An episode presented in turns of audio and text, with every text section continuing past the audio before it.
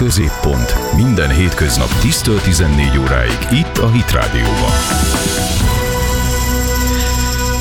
Folytatódik a középpont itt a Hit Rádióban, és örömteli eseményről beszélgetünk, mert hogy idén 20 éves a hetek, ami azt jelenti, hogy kicsivel fiatalabb mindannyiunk, nem sokkal.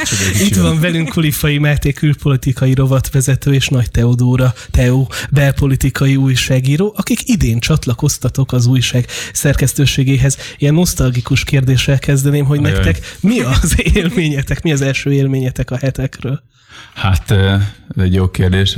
Úgy első élmény, hogy amikor csatlakoztunk, vagy új első élmény, mint Amikor először mondjuk a kezetekbe fogtátok az újságot, vagy zöldséget pucoltatok én, én körülbelül olyan öt éves voltam, amikor a német Sándor az egyik Isten tisztelten felemelte a heteknek az első számát, hogy megújul, is olyan, olyan mindenkiben olyan izgatott várakozás volt, hogy hű, ha valami olyan területre lép be most a, a gyülekezet itt Magyarországon, ami, ami még nem volt. Talán ugyanennyire volt izgalmas az is, amikor elindult a, a, a Vidám vasárnap, de talán a heteknél volt egy ilyen, ilyen kuriózum, hogy valami kincs. Történelmi pillanatok Igen. részese voltál.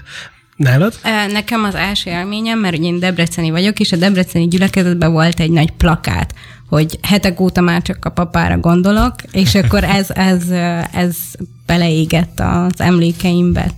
Az jutott még eszembe, hogy régebben voltak ilyen rikkancs fiatalok, akik így járultak újságot, ilyenben nem vettetek? Én, én részt vettem ilyenbe. Mindig úgy kellett elindulni, hogy az embernek ne legyen visszajárója. Mert valami nem is tudom, hogy volt a, a, a újságáról valami 180 forint, vagy 280, nem tudom, hogy hogy az embernek a zsebében nem volt 20 forint, akkor mondhatta azt az eladásoknál, hogy és nem tudok visszaadni. És akkor gyorsan összegyűltek a hutasok, és akkor egy ilyen 300-400 forintot kereshetünk egy alkalom alatt. Azt a mindenket így kezdődött a karrier.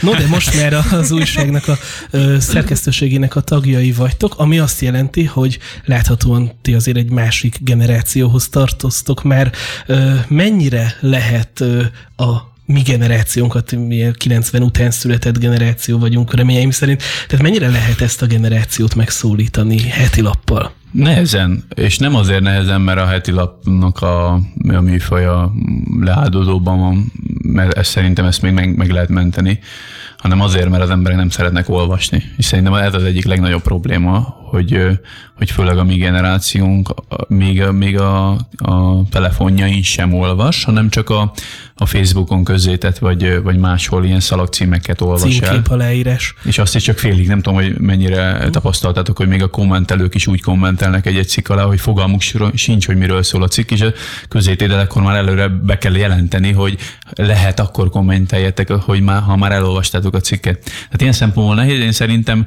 minden szempontból jó, ha a nyomtatott média fennmarad és erősödik, trendi témákkal, olyan megközelítésekkel, amit egy mondjuk online világban nem lehet olvasni, és valahogy kell nevelni is szerintem a saját korosztályunkat, sőt én önmagamat kell, hogy neveljem rá, hogy, hogy papír alapú könyvet vegyek elő, mert sokkal mélyebben és koncentráltabban tud úgy olvasni, meg értelmezni, meg gondolkodni, meg fantáziálni az ember, hogyha, hogyha leül, lenyugszik és olvas, és nem az van, hogy a telefonján vittyeg, és akkor mindig üzenet érkezett, értesítés, és a többi. Tehát sokkal, sokkal jobb fókuszáltabb az, hogy az ember nyomtatott sajtot olvas, és, és a hetek is szerintem ilyen szempontból akár ilyen társadalomformáló küldetést is betölt.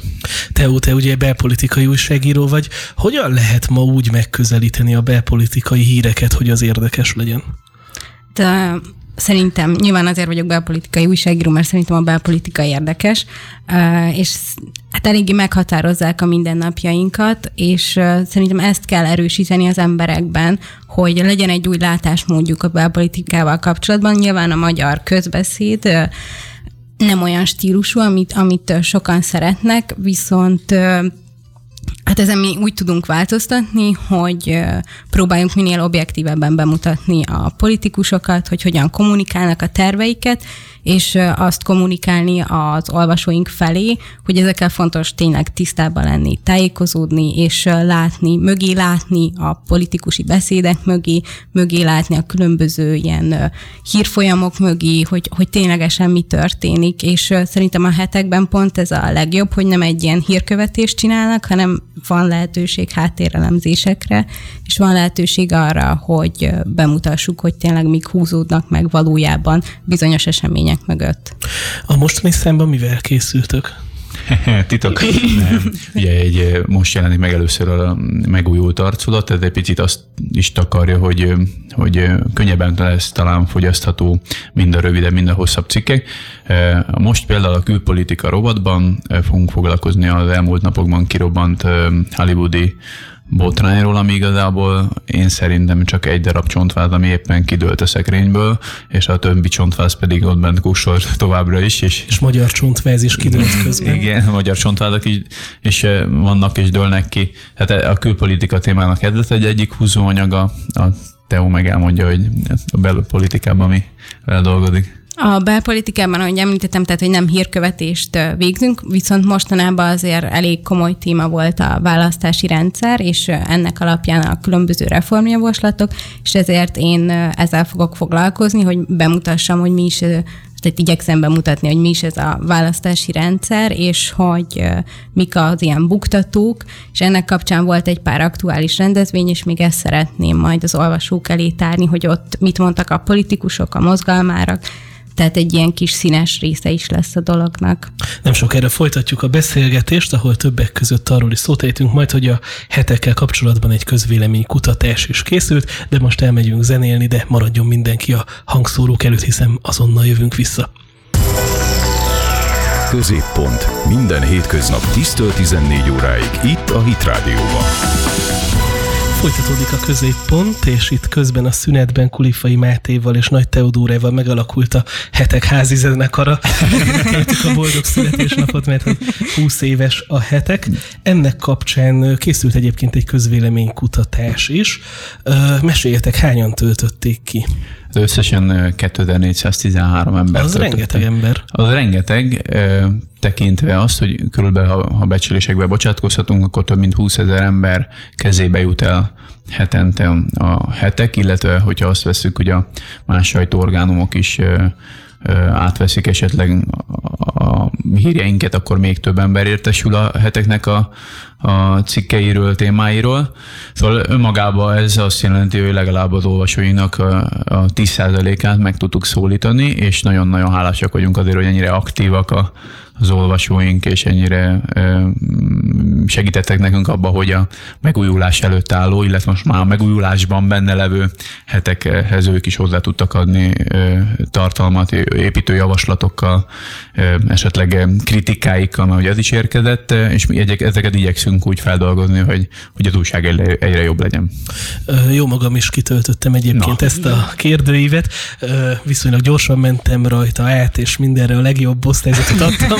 De azért meséljük el a hallgatóknak, hogy milyen kérdések voltak, meg nagyjából milyen válaszok érkeztek ezekre. Hát önmagában ugye tematika alapján felosztottuk azt, hogy hogyan szerdik be az olvasók az újságot, mert ez is érdekel bennünket, hogy hogyan jutnak hozzá, ajándékolnak, előfizetnek, ha, ha vesznek, akkor... És mi a jellemző?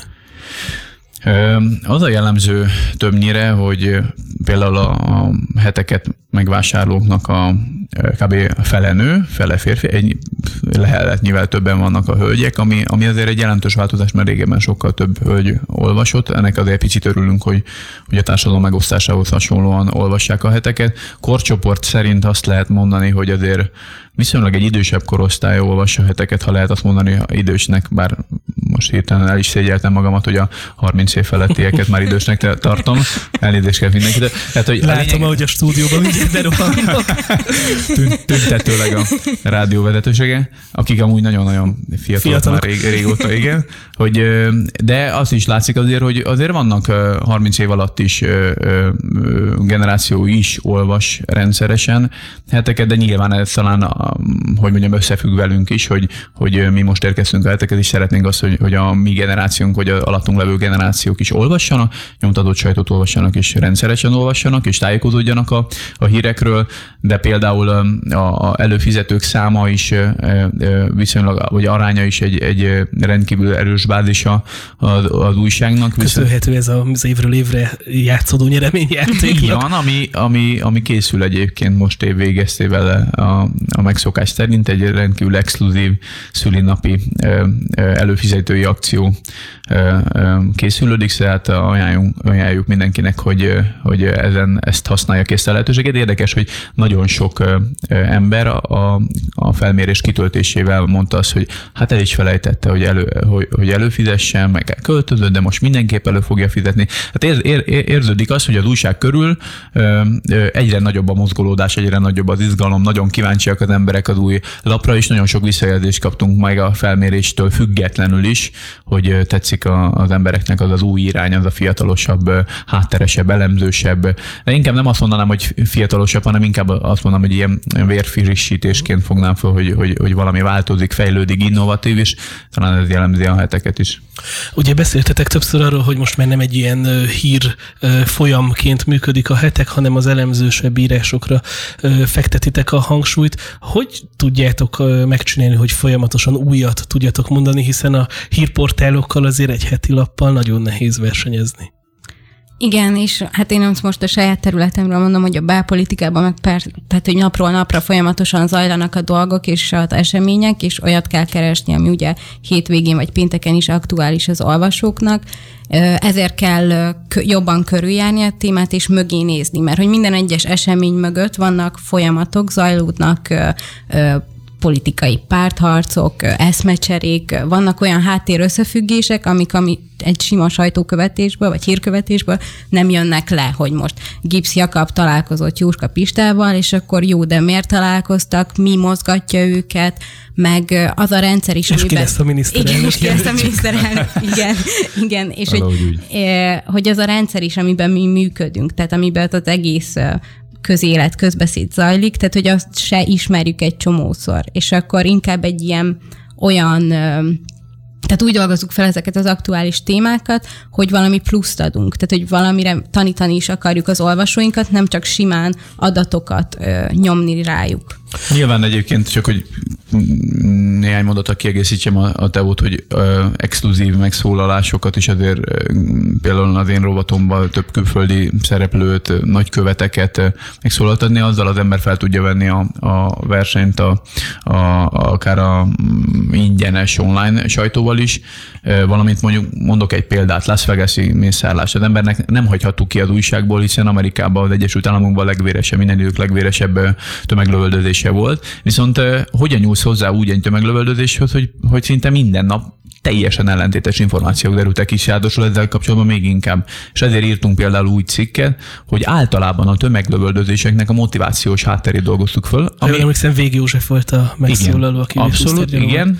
Itt a rádióban is megszólalt például hasonló témában, hogy ott például az ember kap egy olyan plusz, hogy már értelmezni tanítjuk úgymond az olvasót, hogy hogyan viszonyuljon, hogyan dolgozza föl, hogyan gondolkodjon az aktuális eseményről, amit egy online média igyekszik megtenni, de talán nincs akkora ideje, vagy tere, vagy lehetősége, hogy megtegye. Egyébként mondjuk a belpolitikában mennyire állnak velünk szóba a politikusok, mennyire adnak exkluzív információkat?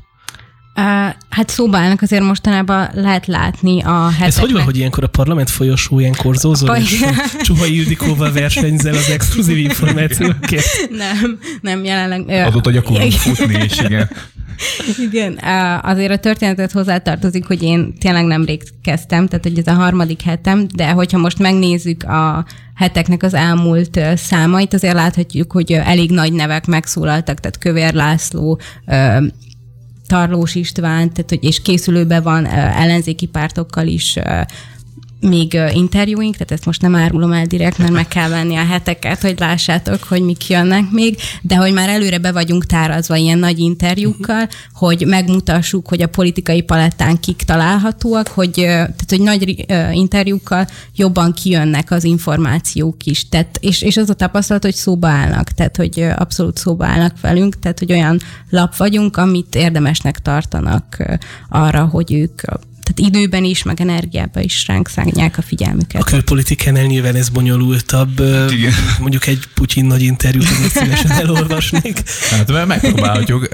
Hát igen, de Putyin, aki nem kifejezetten propagandista, nehezen készít interjút általában, de azért igyekszünk megszólaltatni, tehát volt már, hogy pártoknak a, a tagjait megszólaltattuk, illetve szakértőket külföldről, konzervatív vélemény véleményformálókat megszólaltattunk. Szóval azért, azért van mozgástér akkor is, hogyha az ember a legnagyobbakat nem szólaltatja, meg nyilván a külpolitikában az a nehéz, hogy, hogy például a tengeren túlról, vagy, vagy távolabbi országokban annyira nem tartják fontosnak az, hogy egy magyar sajtóorgánumban megjelenjenek, de mi azért lehet az ember annyira kreatív, meg meg ötletes, meg, meg, meg szorgalmas, nyomulós, hogy, hogy, a, hogy megszerezze ezeket a lehetőséget, megragadja, és azért úgy, úgy tűnik nekem, hogy azért sokkal többen nyitottak, mint ahogy az ember ezt elsőre gondolná. Nagyon kevés időnk van a műsorból, de egy-egy mondatban, hogy van ilyen álom interjú alanyotok, akit mindenképp szeretnétek még életetek folyamán megszólaltatni?